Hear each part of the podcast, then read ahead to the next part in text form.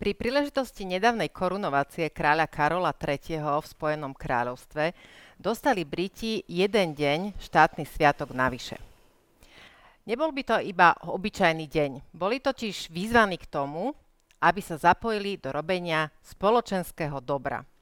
Po celej Veľkej Británii sa registrovali tisíce organizácií, komunitných spolkov a rôznych združení, ktoré vytvorili miesta, pracovné príležitosti na ten jeden deň, do ktorých sa mohli ľudia zapojiť a darovať svoj čas nejakej komunite alebo nejakej, nejakému, nejakej myšlienke, e, ktorej veria a ktorá je pre nich dôležitá. Príde mi to ako veľmi zaujímavá vec, pretože takýto štátny sviatok si ja ešte nepamätám, že by sme niekedy, alebo takúto výzvu, takto naplniť nejaký štátny sviatok, že by sme takúto dostali aj na Slovensku. A dúfam, že aj toto bude jedna z tém, ktorú dnes rozoberieme v diskusii v spolupráci s Ligou za duševné zdravie o tom, ako náš komunitný život súvisí s našim duševným zdravím štúdiu vítam a teraz rozmýšľam, že či mám ísť od jediného pána, riaditeľa Ligy za duševné zdravie Andreja Vršanského, koučku a mediatorku Zoru Inku Grohoľovú, Dobrý deň. filantropku, moju dobrú priateľku Luciu Paškovú Pekný deň. a riaditeľku nadácie Pontis Martinu Kolesárovú. Dobrý Vítajte. deň. Ďakujeme. Prvá otázka asi bude, čo sú to, Andrej, zdravé komunity? Tak ten koncept duševného zdravia myslím si, že je možné aplikovať na vlastne celú spoločnosť a pravda je taká, že vlastne tam aj ten vývoj smeruje. E, Že keď si povieme, keď si položíme otázku, že čo je to vlastne tá dobrá spoločnosť, no to je taká spoločnosť, ktorá vykazuje nejaké známky duševného zdravia a well-beingu, a spoločnosť je veľký termín, komunity sú menší a pochopiteľnejší termín, no a moje osobné, individuálne duševné zdravie a well-being je každému taký najbližšie. Ale dobré komunity, ja si myslím, sú také, kde ľudia majú sociálne vzťahy a vedia sa navzájom podporovať. A je tam ten jeden taký veľmi dôležitý aspekt, okolo ktorého sa asi budeme točiť, a to je to, že že podľa môjho názoru dobrá spoločnosť je taká spoločnosť, kde sú tí členovia spoločnosti angažovaní na tom, aby bola dobrá. Hej, že čím väčšia miera je vlastne tej angažovanosti, tým je vlastne lepšia tá spoločnosť. Čiže ten taký, e, ešte z komunizmu si pamätáme ten taký prístup, že ten štát sa postará to tak, ako že má byť a mňa sa to netýka. Myslím si, že to je dávno prekonané e, aj vo svete a v podstate už aj pre nás, pri nás e, v našej krajine a, a Čiže tá dobrá, dobrá komunita to je taká, ktorá je angažovaná a ktorej členom záleží na tom, aby bola dobrá. Na vás všetkých je veľmi zaujímavé to, že istým spôsobom každý z vás bol alebo je jednou nohou v biznise. Vy ste tak eh, trochu uh, svoj život mali, mali spojený s tým, čo by som ja tak nazvala, že je to vlastne to, tá, to zameranie na seba samého, na to, aby som uh, sa realizoval profesionálne, uh, aby som zarobil, aby som bol vo svojej práci úspešný alebo úspešná. Ak sa takto pozeráme na jednotlivca, na človeka, tak je to naozaj človek, ktorý sa vlastne ako keby nevníma celkom ako súčasť tej komunity, v ktorej žije, alebo v tej spoločnosti, v ktorej sa pohybuje. Na to, aby sa otvoril, čo treba, aby si začali ľudia všímať aj väčší priestor ako len ten svoj rodinný mikrosvet alebo tie svoje bubliny, v ktorých existujeme, aby sa pozreli niekde ďalej. Ľudská, na teba sa pozerám. OK. uh, no, myslím si, že, že zameranie na seba, že tiež je to také ako trošku zúžené videnie aj toho biznisu, že, že biznis podľa mňa a budúca paradigma biznisu, ja by som bola rada, keby sa zmenila k tomu, že taký te, ten pohľad a súčasť, akože zameranie na spoločnosť bude jeho štandardnou súčasťou a myslím si, že ten trend tu už aj je. Ale zároveň, akože keď sa vrátim na úplne elementárnu ľudskú úroveň, tak akože tá komunita nám vlastne robí to, že sa necítime osamelí.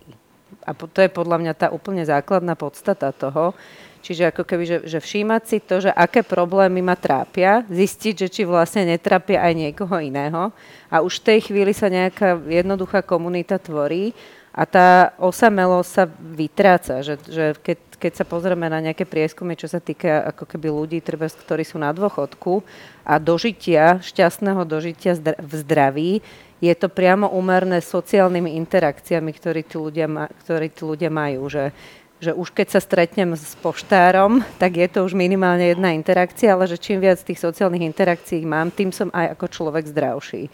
Čiže že z tohto pohľadu naozaj, že väčšina aj akýchkoľvek našich dobrovoľníckých aktivít vyplýva v podstate z niečoho, čo nás trápi a keď zistíme, že to trápi aj ďalších ľudí, tak nezostať v tej bezmocnosti, ale tak ako Andrej hovorí, že tá angažovanosť vlastne vedie k tomu, že odrazu zistím, že som súčasťou nejakej skupiny ľudí, ktorí vnímajú rovnaký problém a a môžeme na ňom robiť spolu a tým pádom sa utužujú vzťahy medzi nami, dôvera rastie a zároveň ešte aj ten problém môžeme vyriešiť. Dôvera v spoločnosti to je asi jedna z veľmi dôležitých vecí, ktorých sa dotkneme ešte. A chcela som možno upozorniť aj na to, a to je možno aj vec, ako to vnímate vy, že uh, pandémia, tie dva roky covidu, kde sme sa ocitli v podstate všetci rovnocenne izolovaní, aspoň v tom počiatku, nám všetkým ukázala tú perspektívu, aké to je byť sám. Mm-hmm. Aké to je vlastne nemôcť sa s niekým stretnúť, ani z tej najbližšej rodiny. Nemôcť vycestovať, nemôcť sa objať s mamou, s rodičmi, e, so sestrou. A ten, e, ten individualizmus nás bol veľmi frustrujúci a bolo to veľmi bolestivé v niektorých mm-hmm. situáciách. Je toto možno podľa vás možnosť, ako, ako ľudia môžu vnímať uh, tie naše potreby a tú našu súdržnosť alebo to, že patríme jeden k druhému, že, robíme tú, že tú komunitu robíme vlastne my. Je to niečo takéto, že musíme sa dostať až do takých naozaj kritických situácií, aby sme chápali, že, že sa potrebujeme? Nechám komukoľvek reagovať. No v niečom tie kritické situácie sú dobré.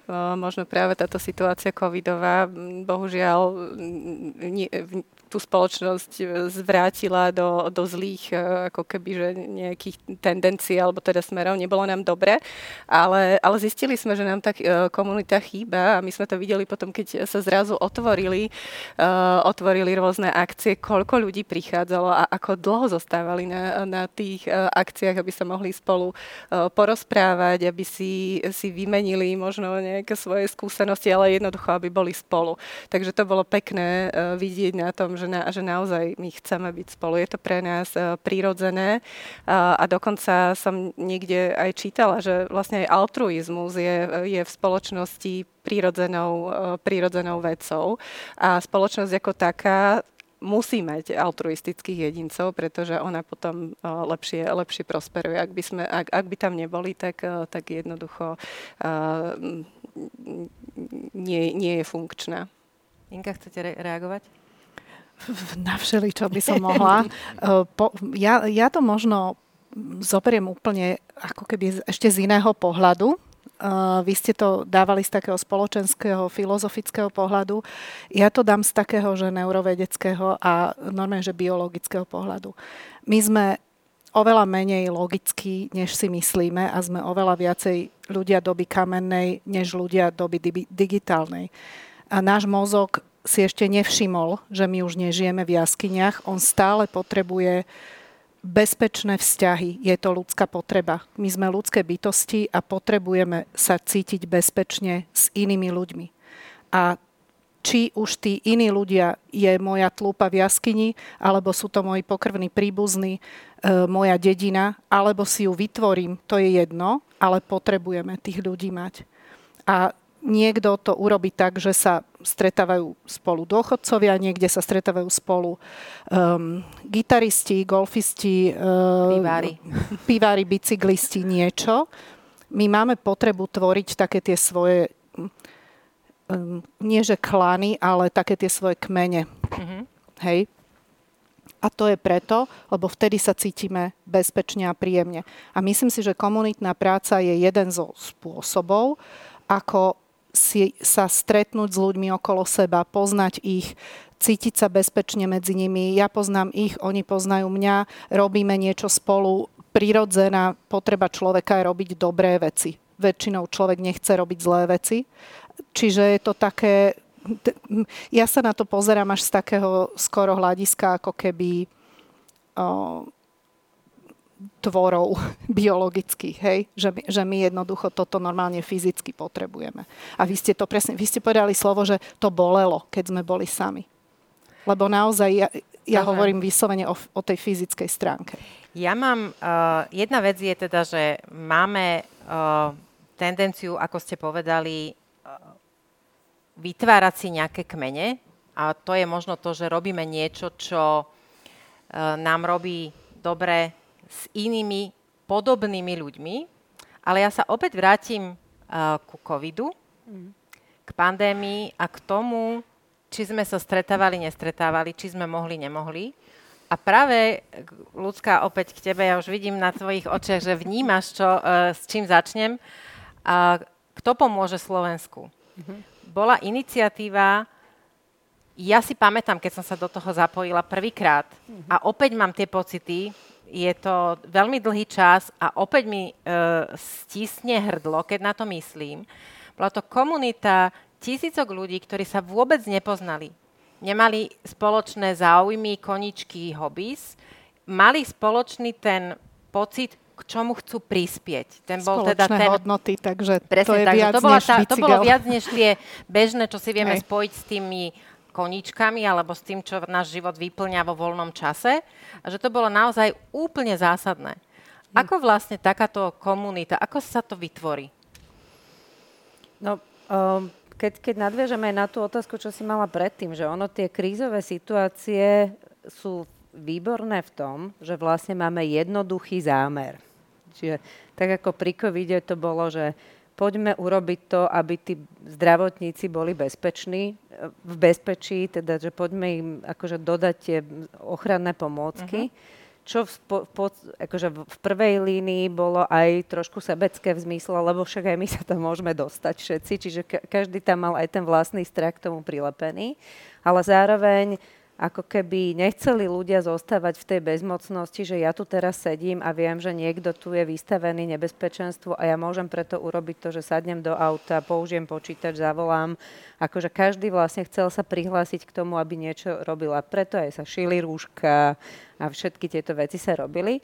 No a myslím si, že zase sa vrátim aj k tej dôvere, že, že práve v takýchto udalostiach my by sme sa mohli naučiť to, a že tie krízové intervencie, ktoré vlastne vznikajú dobrovoľnícke počas týchto kríz, e, by nás mohli naučiť fungovať s tou dôverou jeden voči druhému aj v čase nekrízy. Že, že keď, akože keby sme tento istý model vlastne vedeli použiť, tento typ spolupráce, kde ja stále nespochybňujem, čo ten druhý a čo keď mu dám to rúško, či to on naozaj donese tam, kde má, keby sme si viacej verili, že čo nám to vlastne môže spraviť, že tu sme si to ukázali, že čo to vie spraviť s tou spoločnosťou, akú obrovskú súdržnosť a pomoc to vie urobiť a ako vedia spolupracovať biznisy, ktoré posielajú peniaze bez toho, aby mali zmluvy, e, neziskovky, ktoré proste aj také, ktoré štandardne súperia na tom trhu, treba zna- tak odrazu perfektne spolupracovali jedna vedľa druhej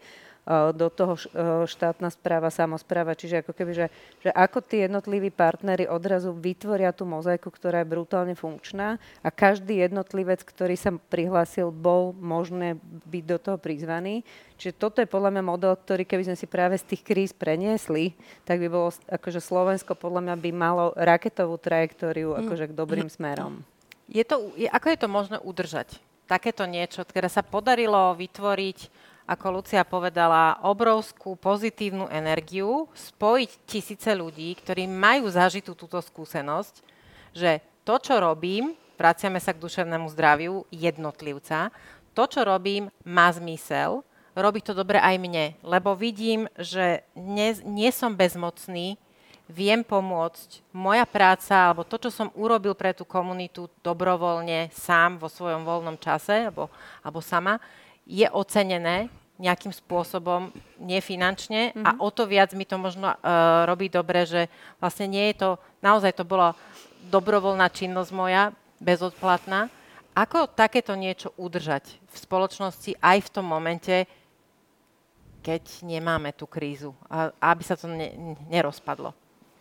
Tak ono, uh, vlastne prekvapivá informácia pre mňa svojho času bola, že vlastne kvalita dobrá, dobre, alebo kvalita systému starostlivosti o duševné zdravie v skutočnosti nezávisí od počtu psychiatrov, ale od miery angažovanosti ľudí participujúcich na ňom vlastne v komunitách. Mm. Lebo vlastne v žiadnej krajine ne, ne, ne, nemôže byť ani teoreticky dostatočný počet vlastne tých profesionálov.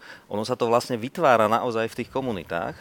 A e, odpoveď na otázku, že akým spôsobom vlastne udržať e, tú angažovanosť, tak myslím si, že z individuálneho hľadiska každý ten, kto chce spolupracovať, potrebuje mať nejakú štruktúru, nejakú nejaký guidance na to, že vlastne, že ako to robiť, lebo ľudia, ktorí nemajú vzdelanie, nevedia posúdiť, že či robia dobre alebo zle. A že vlastne, že do akej miery ako. Čiže, Čiže každý ako potrebuje pomáhať? nejakým... Áno, mm-hmm, áno, každý okay. potrebuje mať nejakú štruktúru, nejakú formu podpory a, a na tom je založený aj moderný systém starostlivosti o duševné zdravie, ktorý práve tento element využíva. Využíva vlastne ľudí so zažitou skúsenosťou a rodinných príslušníkov, ktorí vedia fungovať v nejakom systéme, e, ktorý im umožňuje vlastne participovať tak, že vedia, že neškodia, ale pomáhajú. Mm. A toto, toto sú vlastne tie... tie a, a myslím si, že duševné zdravie je taký veľmi široký koncept, ale domnievam sa, že, že presne tento prístup funguje v iných oblastiach. E, e, pre dobrovoľníci v rôznych oblastiach vlastne niekedy môžu sa cítiť stratene e, v tom, že teda, že akože rád by som pomohol, ale vlastne, že neviem úplne presne ako. Čiže a, a to je, myslím si, že aj naša úloha, preto tu aj správne sedíme, a vlastne vytvoriť, vytvárať tieto mhm. štruktúry mm-hmm. a naozaj to podporovať. To sa podarilo perfektne cez e, Kto pomôže Slovensku. Inka, reagujte potom. Chcela som len povedať, že tak, jak ste na začiatku povedali, že keď bola korunovácia, tak tí ľudia mali na možnosť vybrať si niečo do čoho sa zapojiť. Čiže už niečo fungujúce, existujúce, kde už im niekto dal nástroje, dal im možno priestor, povedal im toto, toto treba a mohli si vybrať, čo treba. Ale není to, že teraz niekto pôjde pred dom a začne rozmýšľať, že čo by som tak Hej, urobil. Presne. Mm-hmm. Alebo aj potom majú ľudia pocit, že je to uh, možno neefektívne, alebo že budú využití nejakým spôsobom a tak ďalej. Takže potom je fantastické, keď sú takéto iniciatívy, kde napríklad aj je viditeľné, kto tú iniciatívu robí a keď ja toho človeka nejakým spôsobom už poznám, či z médií alebo osobne, tak viem, že OK, tak keď to robí táto osoba, tak asi je to v poriadku tam tie veci doniesť, alebo uh, pretože viem, že to robí naozaj nezištne, pretože že viem, aké má hodnoty. Toho je a zas, Áno, a to, že, že aká osoba je za tým, lebo zase je to e, o tom, potom o tej rezonácii hodnot, že keď ja viem, že táto osoba má hodnoty, aké so mnou rezonujú, uh-huh. tak viem, že jej môžem dôverovať v tom, že to urobí dobre. Rozumiem. Že tie, nie len, že sa to nestratí, ale že to bude dobre zorganizované, že to bude efektívne a tak. Pontis patrí k veľkým nadáciám na Slovensku, ktorá má veľmi veľa skúseností neviem, je asi jedna z najstarších na Slovensku, uh, práve s dobrovoľníctvom, s robením komunitného dobra. Aká je tvoja reakcia?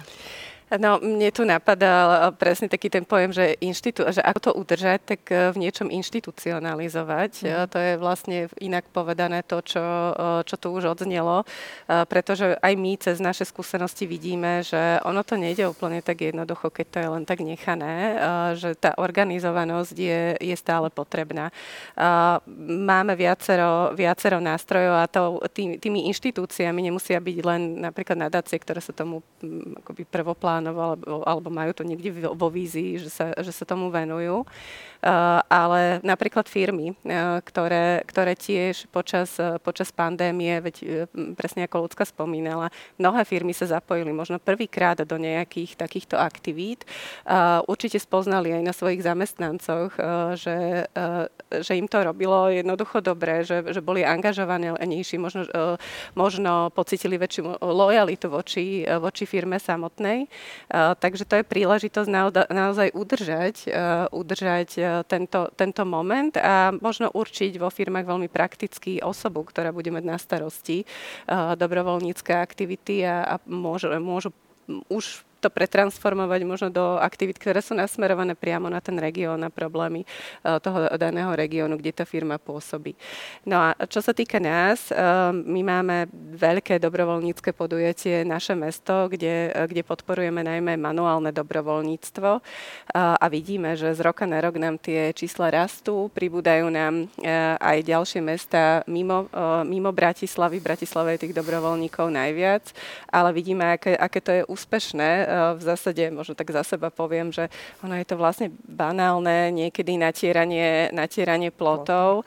A, a už keď sme si tvorili teraz víziu, tak sme si povedali, OK, už to musíme posunúť niekde inde, že vedia to, nevedia to tie firmy samé si, si zabezpečiť, ale vidíme, že veľmi pomáha, keď, keď tam majú nejakú entitu, ktorá im v tom uh, pomôže. A, a vôbec aj ten element toho, že to robíme všetci naraz, že to je v rámci uh, jedného dňa, dvoch dní, kedy sa spoja tisícky dobrovoľníkov, je o tom počuť, uh, dodáva to uh, tomu jednak akoby uh, fokusovanou činnosť a tým pádom tá zmena je jasnejšia a viditeľnejšia, čo je, čo je tiež fajn, ale zároveň práve ten taký komunitný, uh, komunitný aspekt. Sa vracame zase vlastne k tomu, aj k tomu uh, kmeňovému alebo jaskyňovému, že vlastne patrím k nejakej komunite, ktorá niečo robí pre tú väčšiu komunitu okolo mňa. Uh, ja sa priznám, že uh, tento moje pr- prvýkrát moje naše mesto uh, bolo presne to, že za 5 minút sme natreli, to preháňam samozrejme, ale že veľmi rýchlo sme to urobili, že tak čo ideme ešte robiť mm-hmm. ďalej? Mm-hmm. Hej, že čo?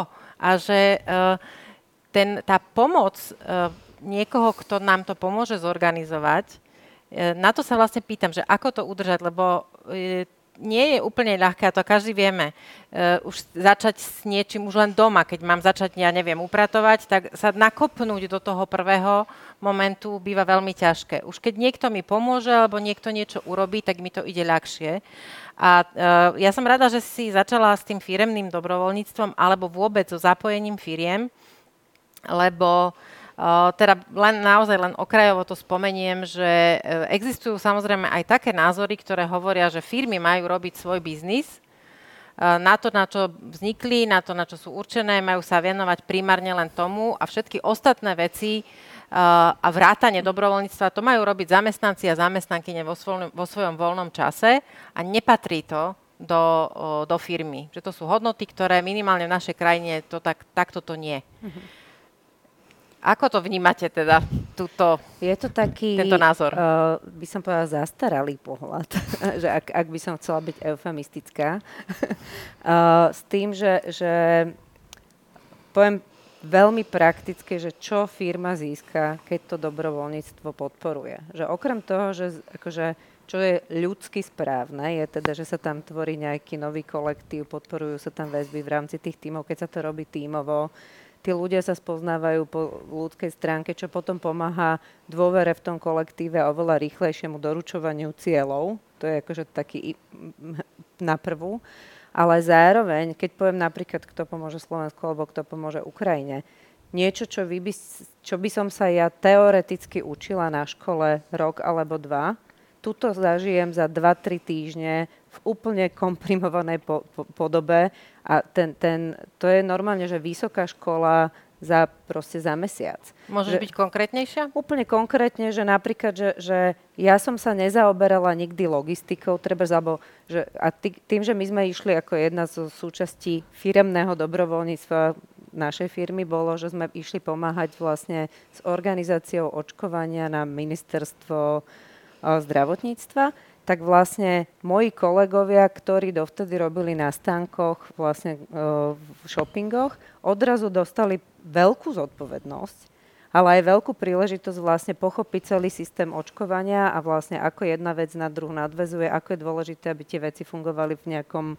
kontexte a oni sa cítili taký posilnení tou skutočnosťou, že si potom oveľa viacej trúfali na iné veci v rámci firmy, že si normálne angažovane pýtali, že toto je niečo, čo som si predtým vôbec nemyslel, že by som zvládol uh-huh. a odrazu mám tú skúsenosť v rámci toho dobrovoľníctva a toto sa dá veľmi ľahko urobiť, že väčšina tých dobrovoľníckých aktivít, a ešte, ešte možno, že Katka nadviažem na to, čo si hovorila, že Možno, že čo bolo výhodné na tom, kto pomôže Slovensku, je, že tam bol veľmi limitovaný čas. Že ty si vedela, že máš jeden deň, kedy môžeš tie veci rozvážať a že práve tá inštitucionalizácia toho v zmysle, že Uh, možno, že na začiatku pre toho človeka mať taký akože nízku latku v zmysle, že nepotrebujem sa zapájať rovno na mesiac, ale naozaj, že mám jednu hodinu, jeden deň, ale, Otestovanie si to, čo hej, zvládnem? Hej, uh-huh. že, že, a mať to treba aj limitované, že to, čo napríklad robí Pontis v rámci tých inkubátorov, že treba aj ľudia s firemného prostredia robia mentorov pre nejaké neziskovky, ale robia to treba na tri mesiace. Tým pádom, že, že tam nie je taká tá úzko späta s tým, že čo keď mi to úplne nepôjde a že, že, že čo keď e, že, že tá, tá limitácia času na začiatku môže tomu veľmi napomôcť. Ja si myslím, že uh, je to veľmi dobré. Aj firmy, ktoré to nerobia, by som to odporúčala im aspoň to vyskúšať. Že naozaj ako keby, že je to t- t- t- ten že tá skúška stojí oveľa menej ako tá strata, o ktorú prichádzajú, že to nerobia a vlastne si to neoveria. Chceš ja, ja možno chcem, chcem reagovať e, číslami a, a presne ľudská otvorila jednu veľmi dôležitú tému, na ktorú možno Andrej potom bude vedieť odpovedať, ale tiež mi to napadlo, ale teda najskôr k tým číslam. Mileniáli, ale už aj mladšie, uh, mladšie generácie ľudí vyslovene sa na pohovoroch pýtajú na možnosť dobrovoľničenia. To znamená, uh, presne chcem podporiť to, čo Lucia povedala, pre firmy je to absolútne, firmy z toho môžu veľmi benefitovať, môže to byť lákadlo pre talent, že sa angažujú v spoločnosti. To je, eh, to je jedna vec. A ďalej, ak takto firma pôsobí, ak dáva firma príležitosti dobrovoľníčiť, tak je aj menšia fluktuácia zamestnancov. To je, eh, to je overené. To znamená, že aj z biznisového hľadiska eh, je to, je to dobrá vec, ak, ak to chceme poňať veľmi pragmaticky. A to, čo ľudská otvorila, je ak dobrovoľníčim, myslím si, že aj ten aspekt duševného zdravia je ten potrebný, musím si uh, zvážiť, uh, do akého typu dobrovoľníctva mm. idem, uh, aby ma to neprevalcovalo. Pretože, pretože a, a zároveň, aby som aj ja, ako, lebo to je recipročná vec, jednak dávam, ale ja, ja dostávam. A, uh, a naozaj, aby som aj ja bol odmenený. To znamená, ak idem expertne niekomu pomáhať, e, tak aby tá, tá moja expertíza naozaj padla na úrodnú pôdu. A aj tu sú dobré inštitúcie, ktoré vedia akoby spárovať tie moje zručnosti s potrebou napríklad nejaké neziskovej organizácie. Čiže môžem ísť napríklad prednášať niekde a tak ďalej a robiť to e, v rámci dobrovoľníctva? E, určite áno, to je expertné mm. dobrovoľníctvo a to má možno ešte väčšiu hodnotu, nie možno, určite som o tom presvedčená, má ešte väčšiu hodnotu hodnotu eh, pre spoločnosť alebo pre, pre neziskové organizácie, ak sa venuje ča, eh, expertný čas. To znamená, ak sa pre neziskovkám mnohokrát chýbajú, alebo teda no, organizáciám občianskej spoločnosti mnohokrát chýbajú uh, marketingové zručnosti, stojí to, stojí to veľa PR, um, uh, podpora HR, podpora možno nejakých, nejakých akoby strategických uh, vecí, uh, IT, naozaj mm-hmm, môžeme rozumiem. ísť do ktorejkoľvek hm, oblasti.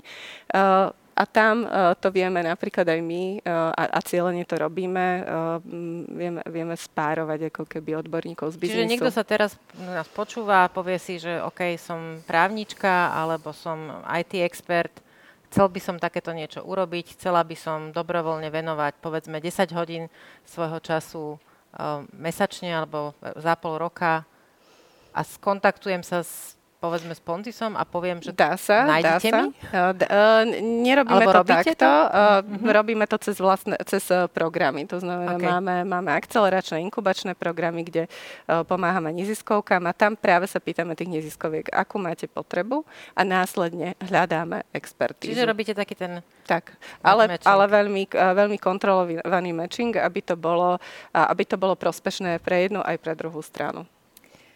Máme tu koučku, mediatorku, ktorá robí s, s ľuďmi z biznisu. Aká je tá skutočná potreba? My teraz hovoríme o niečom, čo vidíme z jednej strany a aká je vaša skúsenosť z bežného života s inými ľuďmi? Uh, že akú majú potrebu robiť dobrovoľníctvo? Či majú, či majú pocit, že uh, ľudia z biznisu by mali alebo chcú venovať svoj čas aj niečomu inému ako absolútne, core absolútne. biznisu, ktorý robia. Samozrejme. Vy ste povedali na začiatku, že každý sme jednou nohou v biznise, tak ja som jednou nohou v biznise tým spôsobom presne, že denná, dennodenná moja práca koučky je, že vlastne robím s ľuďmi z biznisu, robím s lídrami a počúvam ich vlastne celé dni. A veľmi, veľmi často to, čo počujem, je presne to, čo Lucia hovorila, že my tu nechceme budovať kapitalizmus len preto, aby sme vyrábali čísla. To je vec, ktorá je zastarala. To je vec, ktorá sa prežila. Je to niečo, čo asi bolo strašne zaujímavé a úžasné v nejakej dobe, ale každý človek, keď má naplnenú tú základnú potrebu toho, že už si zarobil na to, aby mal istotu, že, nebude, e, že, že bude e, sa mať dobre, alebo respektíve, že, že má čo jesť a že, že sú zabezpečené jeho základné potreby, tak prirodzene ide do, do vyšších cieľov. Prirodzene sa začne zaujímať o to, aké sú jeho hodnoty. Začne skúmať sám seba. Začne sa pýtať sám seba, naozaj je toto to, čo som chcel robiť a zbada po nejakom čase, že ako naozaj toto hromadenie peňazí, to, to, to je to, to je ten zmysel života a zistí, že nie. Že jednoducho potrebuje niečo, čo je zmysluplné. Potrebuje, my všetci potrebujeme zmysel, potrebujeme seba realizáciu a jedna, jeden z tých spôsobov je, napríklad aj to presne, o čom ste hovorili, odovzdávať svoje skúsenosti. To znamená mať určitý status, rešpekt experta, ktorý vie, že veľa vie, vidí, že to niekde je potrebné a je schopný a ochotný to odovzdať. A ak je to ohodnotené nie finančne, ale ohodnotené v zmysle e, rešpektu a vďačnosti z tej druhej strany. A ak ten človek vidí, že jeho expertíza, že jeho energia niekam, niekde sa prejavuje, tak to je obrovská radosť to je, to je odmena. Čiže to sú tie slova tých ľudí, ktorí vám áno, toto hovoria, hej? Áno, toto mi hovoria, ja to vidím. Uh, je dá, dá sa povedať, že je vzácne, keď sa rozprávam s ľuďmi, rozprávame sa o tom, že čo všetko vo svojom živote majú, čím všetkým žijú, aké majú roli, témy. Málo kedy sa rozprávam s niekým, kto by mi povedal, že sa nevenuje ničomu akože navyše. Mm-hmm. Minimálne niekto organizuje uh, vo, vo svojej dedine neviem čo, dobrovoľných hasičov, alebo proste sa stará o to, že je e, predsedom školskej rady, alebo sa, orga, alebo sa, alebo sa angažuje v nejakej, v, nejakom, e, v nejakej neziskovej organizácii, v občianskom združení, v nejakej cirkvi, niekde. Robia to, robí to väčšina ľudí, ktorí už dosiahli na to, že hľadajú nejakú nadstavbu, hľadajú svoju životnú filozofiu, hľa, pýtajú sa, žijem dobrý život? Aký je to dobrý život. To sú presne tie veci. Čo sú to dobré komunity? Čo je to dobrý život? A človek to cíti, hmm. keď žije dobrý život. A je to pocit šťastia, takže...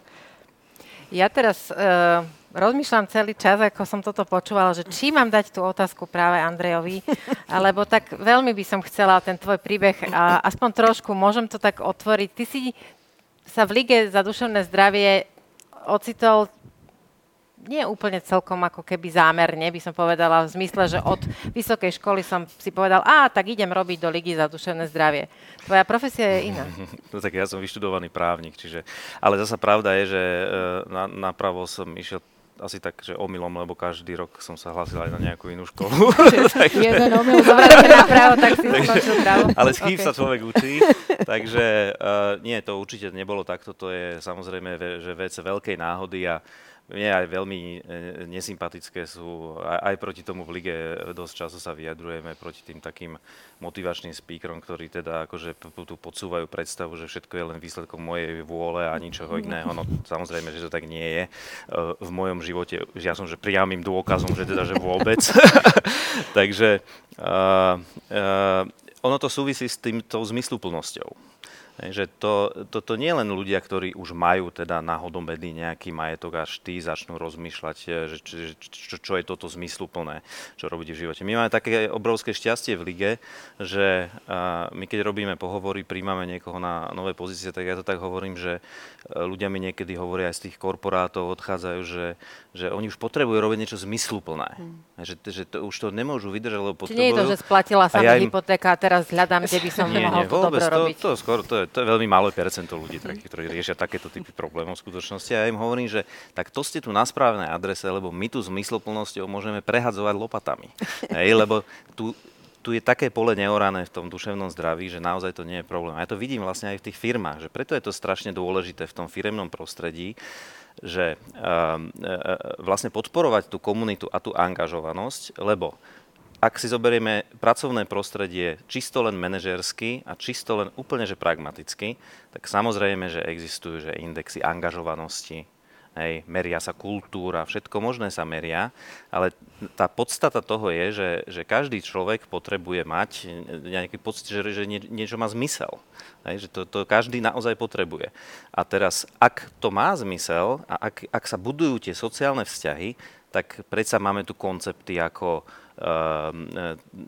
transparentnosti, otvoreného pracovného prostredia, agility a tak ďalej. A niekedy to v tých firmách sklzne do takého paškvilu, že teda, že poďme byť strašne otvorení a transparentní a ochotní a úžasní a priateľskí, ale to, to sa tak nevytvára. Hej, že, čiže práve tieto nástroje, ktoré sa týkajú duševného zdravia. Ak ja som schopný svojmu kolegovi alebo svojmu šéfovi porozprávať niečo, osobné o mojej situácii duševnej, tak to znamená, že som, žijem v takom prostredí, kde to môžem urobiť.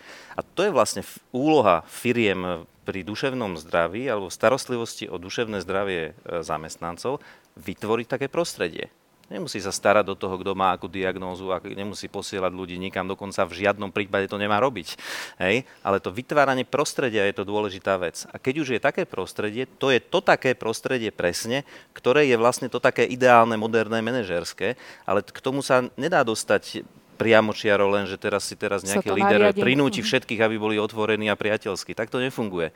Čiže ono tie benefity vlastne e, tej angažovanosti aj toho dobrovoľníctva, aj, aj toho utúžovania vzťahov a budovania dôvery, oni idú naprieč e, rôznymi témami aj vlastne tým systémom e, riadenia. Čiže pre, preto si myslím, že, že, že je veľmi dôležité podporovať a zapájať zamestnancov, alebo takže umožňovať im zapojiť sa do zmysluplných vecí, lebo niektoré práce možno, že sami o sebe jednoducho nemajú ten silný aspekt tej zmysluplnosti. Však ale to je v poriadku, veď človek je komplexná bytosť, môže si nájsť niekde inde a môže mu to doniesť ten pocit spokojnosti a tej zmysluplnosti, ktorú vlastne hľadá. Čiže e, preto si myslím, že, že, že, že vlastne ide aj ten smer, alebo ten vývoj vo všeobecnosti, keď sa aj pozrieme, pozrieme do zahraničia, jednoducho týmto smerom a preto sú tie uh, také uh, prístupy, že však robme si len svoj biznis a nestarajme sa o nič iné, v podstate už prekonané. Ja ešte možno, že ja použijem také prirovnanie akože vzťahové, že partnerský vzťah, že, že to robme si iba svoj biznis, tak to je presne, my si s mojim možom si robíme z toho srandu, že operatíva domácnosti, že prídu peniaze, zaplatí sa hento, hento, hento. To je to, robme si svoj biznis. Ale ten náš vzťah sa nebuduje touto operatívou, ktorá akože vo výsledku je, že, že teda máme možnosť si niečo zaplatiť a niekam ísť spolu na dovolenku, ale reálne ten vzťah sa buduje úplne na niečom inom. A že to, že potom vlastne my chceme zostať spolu fungovať, je, je presne vybudované tými inými vecami a nie tou operatívou. Čiže, že... Nie je to koexistencia, ale je to vyslovene nájdenie toho spoločného zmyslu. Presne. A to, ako Maťka spomínala, malovanie plotku, však my sme tiež spolu nie jeden plot malovali. Ja idem a... teraz rezať, rezať, orezávať stromy a Aj. niečo natierať, nejaký plot, takže tiež sa teším. Ale že, že ďalšia pridaná hodnota napríklad na takomto event evente, že vy sa tam stretnete aj s inými firmami a vy sa tam kľudne pri tom malovaní plotu môžete porozprávať o, presne o procesoch, o, o tom, ako máte nastavené niektoré veci. Keď sa tam stretnete s iným šéfom firmy alebo s iným človekom z HR, tak vlastne prirodzene to ide aj k tomu. Zároveň ako keby, že, že máte možnosť, že, že poviem príklad zase, keď sme chodili treba zvariť do depólu, pre ľudí bezdomova, tak to je zase, že keď tam ide celý tím a vlastne dohodneme sa, že áno, máme to ako team building, ale zároveň sa pozrime na to, že všímajme si, ako sú tu nastavené procesy a pozrime sa na to z pohľadu, že čo z toho, ktor, čo sa tu deje, vlastne je podľa nás nie je úplne dobre funkčné a pozrime sa na to isté u nás do firmy. Čiže tam je strašne veľa vecí, ktoré sa dajú preniesť z toho dobrovoľníctva aj priamo do firmného života ako úplne priame praktické dôsledky. Uh-huh. A možno len dodám, že nielen s firmami uh, sa, sa viete networkovať, ale, ale práve to, že firmy spoznávajú občianský sektor, spoznávajú, čo robia, uh, čo robia neziskovky, mnohokrát uh, zostávajú, uh, pokračujú v tom dobrovoľníctve uh, celoročne. Uh, to je ďalší aspekt dôležitý. Akoby to je veľmi dôležitý aspekt, ktorý, ktorý som chcela otvoriť, tak môžeme teraz som, využiť tú príležitosť. Áno, prepájanie vlastne rôznych, rôznych sektorov a spomínali sme, že, že tu chýbajú nejaké nejaké ciele, no nám tu celospoločensky chýbajú veľké ciele a na to, aby sme ich vedeli dosiahnuť, veď tu máme problémov milión, tak to nevieme robiť samostatne. A práve tieto príležitosti, kedy, e, kedy sa dobrovoľníči, kedy sa spoznávajú tieto rôzne segmenty spoločnosti, môžu viesť k tomu, že, že začneme robiť spoločne na, nie, na niečom a dosiahneme, dosiahneme tak, e, tak viac, lebo každý máme nejakú tú svoju expertízu a svoj pohľad, e, svoj pohľad na vec. To je od, eh, ja neviem, eh, máme tu veľké problémy ako, ako starnutie, starnutie populácie a, a to je taký ten moonshot. No a teraz ako to vyriešiť? No potrebujeme tam zmenu celého zdravotného systému, potrebujeme dizajn architektúry meniť, potom potrebujeme bojovať proti ageizmu, potrebujeme podporovať akoby zapájanie starších ľudí, presne aj dobrovoľnícky mm. do veci, aby nachádzali zmysel a to je, to je presne to, že tieto veľké problémy problémy my nevyriešime uh, samostatne firmy, samostatne štát a samostatne uh, neziskový sektor, ale musíme ísť do toho spolu. A možno práve takéto jednoduché typy akcií uh, a prepájania sa v dobrovoľničení nám k tomu vlastne môžu pomôcť, lebo si začneme viac dôverovať, spoznáme sa, že OK, že to sú vlastne fajn ľudia, mm. tí ľudia s firiem. Ono, rozmýšľala som nad tým, že tá, vlastne že žiadna firma sa nemôže vyčleniť z toho celospoločenského fungovania iba tým, že povie, že tak my sme iba ja neviem, vyrábame nábytok, alebo my iba e, riešime, tuto sme potravinový reťazec a nič iné nás nezaujíma. Práve preto, že tie veľké výzvy, tie, tie problémy, ktoré si spomenula, napríklad so starnutím populácie, súvisia vlastne a majú priamy vplyv na to, či tá firma, kde tá firma bude o pár rokov, či bude mať dostatok ľudí, ktorí v nej budú môcť robiť, mm-hmm. a, a či bude dostatočná logistika, či e, ako bude fungovať, či, bude, či tu budeme mať dosť vody, aké, aká bude infraštruktúra krajiny, či bude dostatok vzdelaných mladých ľudí. Čiže toto sú tie veľké veci, v ktorých, e, keď to prepájanie nebude fungovať, tak vlastne ani tá komunita, ten štát nemôže byť zdravý, tá spoločnosť nemôže byť v poriadku. A keď my všetci cítime, že tá spoločnosť, v ktorej žije, žijeme, nie je v poriadku, tak sami vieme, čo to v nás vlastne spôsobuje ako v jednotlivcoch. Ako problémy duševného zdravia vieme, e, spolu ich diskutujeme o nich už, už dva roky a v podstate nikde sa to nehybe. V podstate tie čísla sú rovnaké, rovnako alarmujúce, ak nie viac, ako pred tými dvoma rokmi, keď sme sa začali spolu uh, rozprávať práve o duševnom zdraví. No a ale trend is our friend.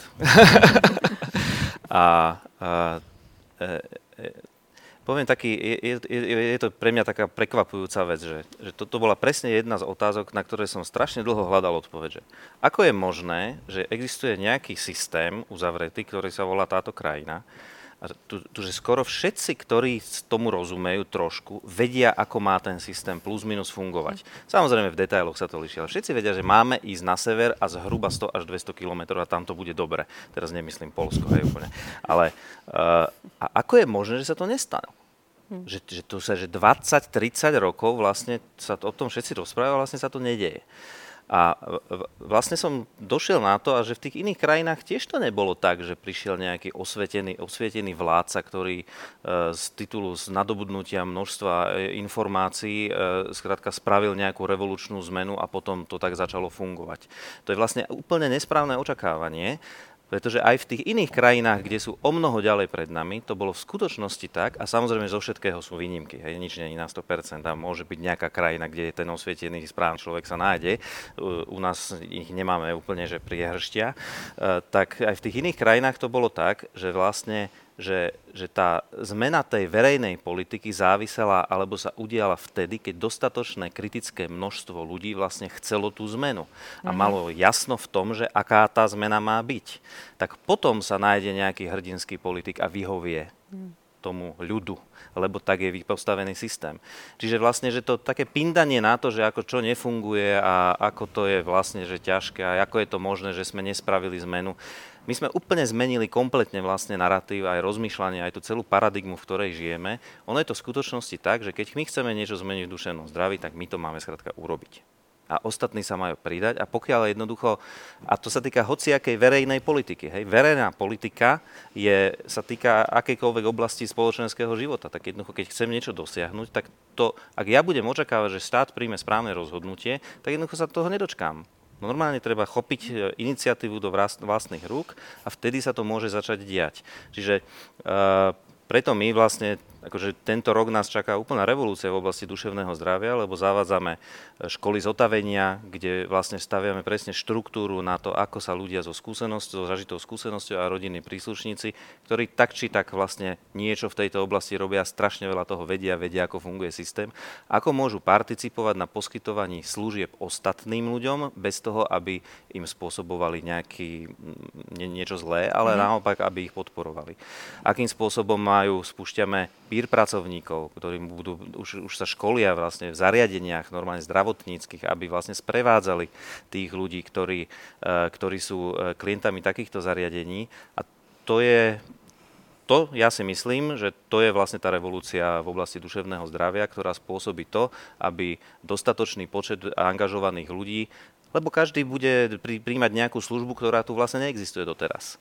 A v tom zahraničí tie, tie, tie takéto služby sú a potom teda príde ten osvietený politik. Netuším, z ktorej vlády bude a netuším, v akom roku. Ako rýchlo. Ale nevyhnutne sa to musí týmto spôsobom stať.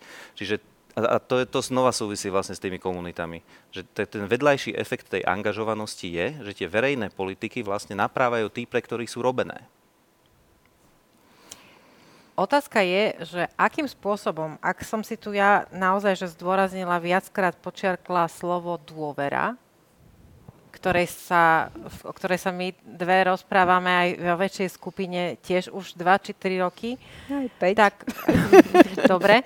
Uh, tak do akej miery vieme spoločne, bez toho, aby sme čakali na kohokoľvek iného, lebo my sme tí ľudia, na ktorých čakáme, a aby sme sa takto spájali, zapájali, aby sme prepájali a preto ako si tu aj ty dnes, uh, ako predstaviteľka toho biznis sektora, ktorá má to vnímanie, že tretí sektor a biznis sektor a verejný sektor k sebe patria, že to bez toho spájania tie zmeny nejdú. Ako sa teda spájať, ako motivovať ľudí? Čo by ste uh, povedali? Teraz nás počúva pomerne veľa ľudí.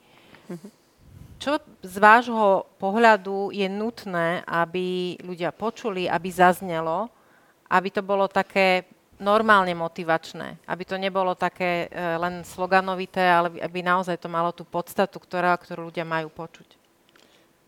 Je, ja neviem, či to nebude sloganovité, ale ja som v jednom, ja som v jednom podcaste uh, Brené Brown inak odporúčam áno, veľmi. Áno, tak to je. Pridávam sa. áno. A, a, a, a počula som, že pristupujme ku každému človeku tak, že, že vnímame, že robí najlepšie, ako vie.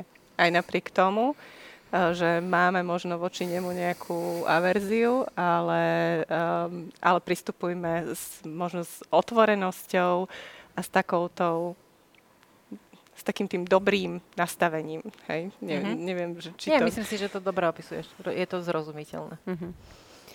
No, ja mám akože viac možno, že taký biznisový, veľmi prakticky uchopiteľný pohľad a to je, že poprvé, že byť si vedomý tých predsudkov, ktoré máme a to sú tie workshopy, ktoré teda robíme, kde si vlastne pomenovávame medzi sektormi aké predsudky máme my ľudia z biznisu voči ľuďom z neziskového sektora, z médií, z kultúry, z politiky. A spomenieš nejaký konkrétny? No napríklad, poviem úplne typický príklad, že ach, vy ľudia z biznisu, nič iné vás netrapí, len zisk, že, že čokoľvek, čo robíte dobre, robíte len, aby to dobre vyzeralo. Ach, vy ľudia z neziskoviek, ste slnečkári, čo sa na nás pozeráte z hora ale potom si od nás prídete vypýtať peniaze.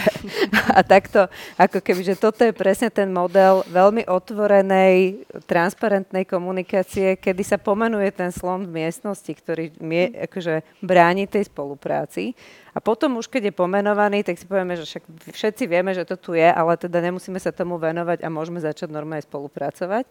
A potom na to nadvezujú tie praktické skúsenosti s tou dôverou, ktoré sú cesty akože spoločné práce na niečom. To znamená, či už je to, hovorím, že ako príklad to, kto pomôže Slovensku alebo kto pomôže Ukrajine, ale to môže byť hociaká iná téma. Teraz máme skupinu, ktorá sa venuje zeleným témam, ktorá rozbehlo sa to pod kolom a vlastne je tam presne zmiešaná skupina ľudí z verejnej správy, biznisu, neziskoviek perfektne fungujúca, kde si len šerujeme, kde si len zdieľame navzájom, že čo kto z nás potrebuje a ako vieme nadviazať jeden projekt na druhý.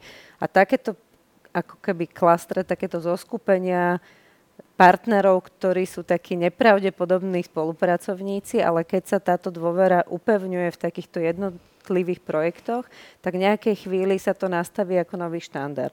Čiže tak ako aj ste hovorili, že treba len, aby bola dostatočná masa, aby toho bolo. Uh-huh. A potom zároveň urobiť to, že, že pomenovať tú spoločnú víziu. Že tak ako sme sa bavili, že keď máme nejaké zdieľané hodnoty, že pokiaľ my by sme v takejto nejakej minimálnej mase vedeli pomenovať, že chceme, aby Slovensko bolo, teraz úplne varím z vody, uh, krajinou s najzelenšími lesmi a, mhm. alebo strechami, alebo že, že chceme, aby sme boli lídrom v zelenej ekonomike a budeme všetko vlastne, že, že, že tie, tie, naš, tie, tie hodnoty nám udajú nejaké mantinely, keď budeme robiť nejaké rozhodnutie, že, že či robíme to rozhodnutie v prospech tomu cieľu, kde sa mm-hmm. chceme ubrať, uh, že či je pre nás dôležitá dôvera a potom to znamená, že keď niekto z nás robí niečo, čo tú dôveru podkopáva, tak sa aj upozorníme navzájom a nie takým spôsobom, že napíšeme si to na Facebook, ale zavoláme si, že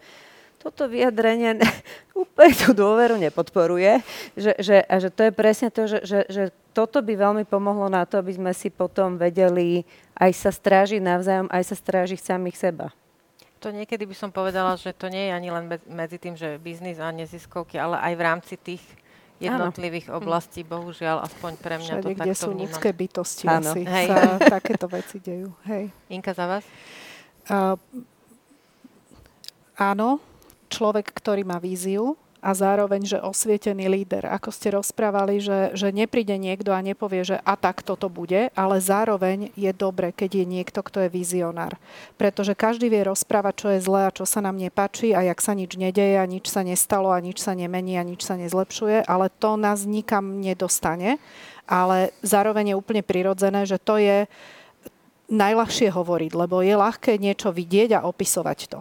Oveľa ťažšie je byť vizionárom a povedať, a čo teraz s tým. Pretože byť vizionárom znamená obhajiť si to napríklad pred ostatnými a všetci budú múdrejší a všetci budú pínať, lebo keď poviem, že a chceme zelenšie Slovensko, tak každý povie, no ale potom čo náš priemysel a chceme tu mať čistú vodu, no ale hej, na všetko sú mhm. odpovede. Mm-hmm. Byť vizionárom znamená byť schopný si aj to obhajiť. Na to treba odvahu. A potom už keď vizionár vie, čo chce, iní sa k nemu pridajú mm. a potom už vedia, s čím môžu prísť za tým, kto má moc, povedzme lídrom, a čo môžu od neho chcieť. Lebo prísť za politikom, lídrom, že viete, čo toto všetko je zlé a nič sa na tomto poli nedeje, to je málo, hej? Wow, hej, akože okay. čo s tým? Čiže vízia, áno, ľudia sa pridajú, potom sa dajú robiť systémové zmeny. Vy už robíte konkrétnu vec, takže to je presne to ideálne, že, že už sa tam ľudia vedia pridávať pre mňa osobne e, je napríklad takáto vec školstvo. My ako, e, ako Medzinárodná federácia koučov spolupracujeme s vysokými školami, so strednými školami, spolupracujeme s riaditeľmi škôl a s tými iniciatívami, kde tiež strašne veľa dobrovoľníkov robí vlastne učiteľov na mhm. stredných mm-hmm. školách. A my vlastne pracujeme s nimi a dávame im takú službu, akú dostávajú lídry, ktorí si to veľmi draho platia mm-hmm. a vlastne my to tiež robíme pro bono. Všetci robíme nie že všetci, veľa, veľa, veľa ľudí, ktorých poznám, robia veci, pretože nám to dáva zmysel. Ja, mne Mhm. sa to zdá normálne a jednoducho to, myslím si, že je to dokonca ľudská potreba. Ja by som k tomu povedal, že, že, že ono to líderstvo je taká, taká zapeklitá vec, lebo uh, taký dobrý líder vlastne ťahá nejakým spôsobom, pozýva ľudí a oni sami chcú spolupracovať. Hej. A, a ja mám napríklad taký zážitok, uh, ktorý mám skoro vždy sa mi opakuje do Aleluja stále znova a znova. Že ja si vymyslím teraz nejaké lietadlo, do ktorého väčšinou nikto teda nechce nastúpiť, hej. ale potom sa opýtam vlastne, že ostatných, zmiešaných e, ľudí, vždy tá skupina je, čím je ona rôznorodejšia, tým väčšiu má pridanú hodnotu, pretože tá inakosť je pridanou hodnotou, není nejakým strašiakom, naopak. A, a vždy vlastne z toho vznikne niečo o mnoho lepšie, ako ja som vymyslel. A túto skúsenosť, toto je že veľmi občerstvujúca skúsenosť, na ktorej by malo vlastne celé to slo- že, že toto keby sa nám podarilo kultúrne len trošičku zmeniť z toho tradičného režimu, že teraz tu tento líder má nejakú myšlienku a on to musí presadiť. A teraz akože svojou mocou vlastne spôsobí, že aby všetci ostatní sa na to buď vykašľali, alebo to vzdali, nevykašľali. hej, ale, ale teda, že niečo presadil. Mm-hmm. Presne z tohto dôvodu na Slovensku máme tisícky stratégií štátnych, ktoré sa vôbec nepoužívajú. Niekoľko z nich aj v oblasti duševného zdravia. Čiže lebo ak, ak ja vlastne um, naozaj nechám ne- nejakú skupinu niečo vytvárať, tak oni, oni to spolu vlastnia potom. Ako náhle na niečom sa podielam a zaznie tam moja myšlienka v nejakej stratégii, tak mi začne záležať na tom, aby sa ona aj zrealizovala. A ja šírim ďalej vlastne tú angažovanosť a to je napríklad jeden z princípov, ono sa to volá v, Angli- e, v, v zahraničí to volá, že co-production, čiže spolutvorba e, v, v oblasti napríklad duševného zdravia. Stratégie v oblasti duševného zdravia sa majú vytvárať tak, že je tam tretina ľudí so zažitou skúsenosťou, tretina ľudí, ktorí sa starajú o nejakého blízkeho človeka, ktorý čelí výzvam v oblasti duševného zdravia, čiže rodinní príslušníci, tretina odborníkov, a ešte tam môže byť niekto akože z vlády a nejakého governing body, ale to je vlastne tá skladba. A keď poviem, že ako vyzerá naša rada vlády pre duševné zdravie, tak je tam 39 organizácií, kadejakých inštitúcií, ktoré samozrejme majú čo povedať do duševného zdravia a je tam jeden zástupca pacientských organizácií že vlastne tak sa nedá dosiahnuť. Že, že, že, že ten spôsob, akým my vlastne rozmýšľame o tom, že, že ako dosiahnuť tú zmenu, jednoducho to, to sa to tak nefunguje. To v žiadnej krajine tak nefunguje. My musíme práve že pozývať ľudí e, do toho, aby, aby, aby, aby sa zúčastňovali. My, my, my by sme si mali vážiť ich názory, tých, pre ktorých robíme tie politiky. A to, to, je, to sme ešte od toho dosť ďaleko, teda musím povedať. Páči sa mi, že celý čas, tú hodinu, ako tu sedíme, tak vlastne každý z vás eh, hovoril niečo, čo patrí do toho celku, čo ten t- celok vytvorí. To bol môj dramaturgický zámer samozrejme, ale ono to nevždy vyjde. A to je to kúzlo, prečo sa mi to moderovanie tak páči, že na začiatku nikdy neviem, kde sa tá loď ocitne a je to pekné, keď príde do toho prístavu sama úplne automaticky aj s tými pekne spustenými plachtami a len tam vpláva. Kým, kým vám poďakujem za, za to všetko, čo ste povedali a ako ste reagovali vlastne jeden na druhého, ako ste hovorili o tom, že je dôležité veriť tomu, že máme nejaký cit pre zmysel, že vieme ten svoj cit a ten zmysel naplňať niečím, každý z nás a každá z nás, že vieme spoločne hľadať ten uhol pohľadu svoj vlastný na to jedno a s dôverou tvoriť niečo dobré pre komunitu, v ktorej žijeme, čo na konci má vlastne veľký dopad na to, ako sa cítime, čo nám to dáva a čo to dáva celej komunite. To je proste pre mňa veľmi veľké zadozučinenie z tejto debaty. A keďže sme hovorili celý čas aj o dobrovoľničení alebo o tom, čo cítime, keď urobíme nezištne pre druhých, tak by som vás chcela poprosiť, aby ste mi dali každý z vás a každá z vás uh, jeden príklad, jednu spomienku, jeden moment, kedy ste s takým pocitom radosti, naplnenia, zadosťučinenia išli domov alebo prišli domov a povedali si dnes toto, čo som urobila, to, čo som urobil, toto, čo som niekde zo seba nechal alebo nechala, bolo fantastické, bolo to správne a bolo to niečo, čo ma povznieslo vnútorne. Nájdete taký jeden moment? Inka Kiva bude prvá. Môžeme prvá. 30 rokov som bola spoluorganizátorka Vianočného bazáru v Starej tržnici, čo bola vlastne diplomatickej komunity obrovská akcia. E, tam sa každý rok zarobilo okolo vtedy 100, 100 tisíce korún, milióny korún. A dohromady za tých 30 rokov to bolo milión eur, ktoré sa rozdelili do posledného eura na Slovensku všetky. A to, akože byť tam, a zažívať to a vidieť to, ako, ako ľudia z celého sveta robia veci, aby pomáhali slovenským eh, detským domovom, eh, domovom sociálnych služieb a tak ďalej. Bolo dojímavé, nádherné, nikdy na to nezabudnem a, a som za to nesmierne vďačná. A ešte mi to dalo aj tú skúsenosť presne, lebo to manažovať takúto akciu bola sa, tiež vec na celý život. Škola. No. Hej. Uh, ja poviem paradoxne napriek tomu, že môj, by som povedala, že moja superschopnosť je práve spájanie ľudí a identifikovanie, kto vie komu v čom pomôcť.